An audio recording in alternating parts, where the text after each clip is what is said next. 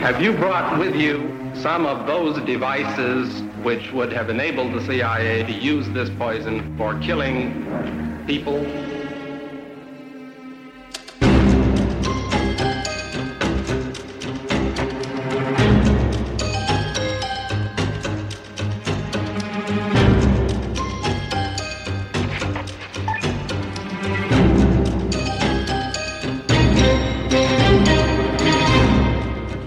Have skal vide, der findes sådan en sjov myte, som jeg har hørt i flere sammenhænge fra folk i øh, med efterretningsverdens tilknytning på forskellige vis, hvor de snakker om øh, øh, Yamasitos guld.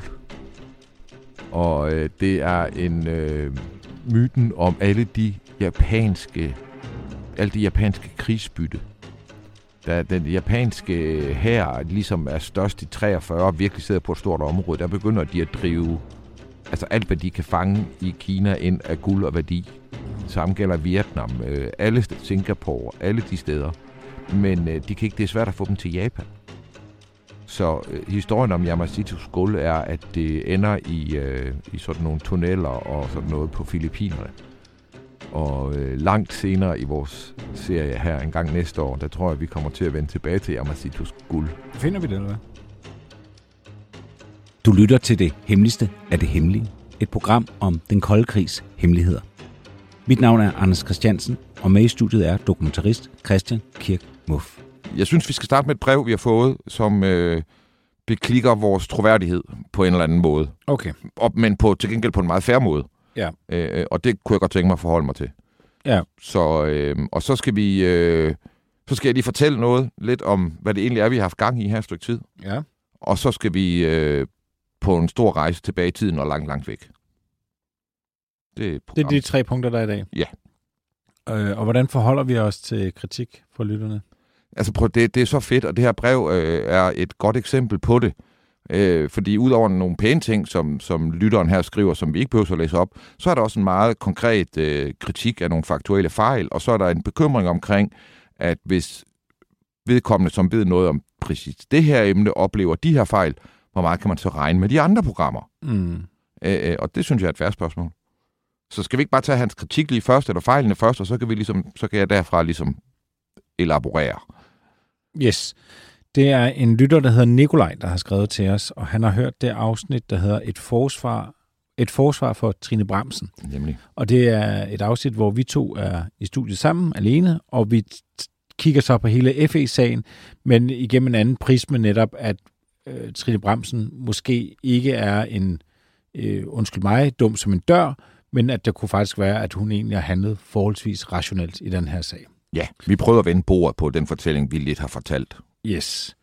Øhm, og der har Nikolaj så skrevet, at øh, han godt kan lide vores podcast, men han er, synes, der har været en, var en del fejl i det her afsnit, noget vi sagde, og det øh, gør ham lidt nervøs for vores øh, research generelt. Ja. Han siger, cirka syv minutter inde i programmet, siger jeg, at FE har produceret et falsk bevis. Det er ikke korrekt. Og der henviser vi jo til, at øh, der er den her jægerbog, som blev udgivet øh, af en, af en tidligere jægersoldat, som, som der bliver nedlagt fodforbud imod, øh, fordi man er bange for, at den indeholder nogle, nogle, nogle statshemmeligheder. Og så i forbindelse med det, så dukker der så en arabisk oversættelse op på nettet. Præcis som det forsvaret havde sagt, der var risikoen med det her, at den vil blive læst af, på arabisk, og så vil øh, danske soldaters sikkerhed, den vil være, det vil være øh, truet på grund af den her bog. Derfor vil de have den stoppet. Ja, og det viser så, at det jo ikke er nogen, der har siddet nede i, i Mellemøsten og oversat det, men det er faktisk altså... Øh, Det er foregået i Danmark. det er foregået i Danmark. Og så siger jeg, at det fik foregik i FE, Yes. og det er, det er simpelthen ikke rigtigt. Nej, det er en medarbejder i Forsvarskommandoen. Og så vil jeg sige, at det her det er et godt eksempel på sådan en fejl, hvor på den ene side, så vil jeg sige, ja, potato, potato, du ved, øh, øh, det ene eller det andet, det, den- det er den samme hat. Men det er det så ikke, hvis man... Nu handler det jo her om noget, som er meget angribeligt, og er en konkret hændelse. Så vil jeg sige, så, så skal det ikke... Du ved, det burde jeg have tjekket op, eller være klar over. FE er presset nok Øh, øh, af, af sobedaser, de har sat sig selv i, så skal vi ikke også skubbe dem ned i sobedaser, som dybest set ikke er deres. Men stadigvæk er det et eksempel på, der passer ind i et mønster af, at man måske ikke øh, agerer helt som man kan forvente af dansk administration og stat og så videre øh, øh, ind i forsvaret generelt. Så ja, det er en fejl, men, men fortællingen, vi fortæller i det afsnit, øh, synes jeg ikke, det gør nogen stor forskel på. Mm. Efter cirka 9 minutter siger jeg, at H.C. Mathisen var forsvarschef. Det er ikke korrekt. H.C. Mathisen var chef for herrekommandoen, altså chef for hæren. Herrechefen er generalmajor 2 stjernet, og forsvarschefen er general 4 stjernet. Ja.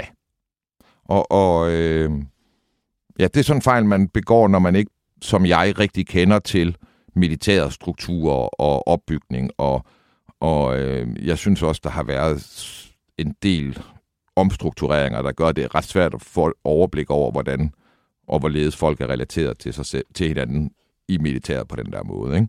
Man kan sige omkring det her, vi bruger, øh, når, når, når vi nævner dem her i programmet, H.C. Øh, Mathiasen og Biserup, og det jeg får byttet om på, det er, hvem er chef for hvem.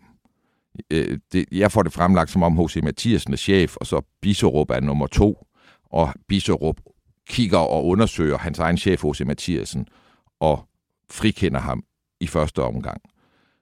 Det er omvendt. Altså, øh, det er Biserup, der er chef for H.C. Mathiasen. Men Biserup frikender stadigvæk i første omgang det H.C. Mathiasen har gjort, og negligerer det, og vil ikke lave en sag ud af det. Så den del er, er rigtig nok. Altså, det er også et eksempel på en detalje, en detalje, der kunne være rart at have rigtig, men logikken er stadigvæk den samme. I første omgang så frikender en intern militær undersøgelse øh, det, som H.C. Øh, Mathiasen har gjort. Og så opstår der så det problem, som, som Nikolaj også skriver, som er, at det, jeg siger så, at det er politikerne, som ligesom gennemtvinger, at, at der skal blive en sag ud af det her, der ender med, at H.C. Mathiasen også bliver dømt. Og, og, og der skriver Nikolaj, ja, men det var altså auditørkorpset, der gjorde det, og mens Biserup er chef og så videre. Og der må jeg sige, jo, ja, det er formelt set rigtigt nok, men som jeg har fået fortalt det her af flere kilder, så sker det efter, at Biserup har forsøgt at negligere det, at så bliver der lænet politisk ind over bordet og sagt, nej, nej, nej, nej, nej, nej, nej. Det der skal der gøres noget ved. Og så bliver der sat gang i den her. Mm. Der har også en kilde, der siger, at det er auditørkorpsets chef, som læner sig ind og siger til Biserup, nej, nej, nej, der skal gøres noget ved det her. Pointen er, at den øverste chef i militæret har kigget på det, der senere fører til en dom ved en dansk ret. Så er der ikke mere for den statsbetalte 25 øre. Efter 24-7's lukning er det hemmeligste af det hemmelige blevet en podcast, du skal betale for. Gå ind på hjemmesiden dethemmeligste.dk og læs mere om, hvordan du fortsat kan lytte til det hemmeligste af det hemmelige.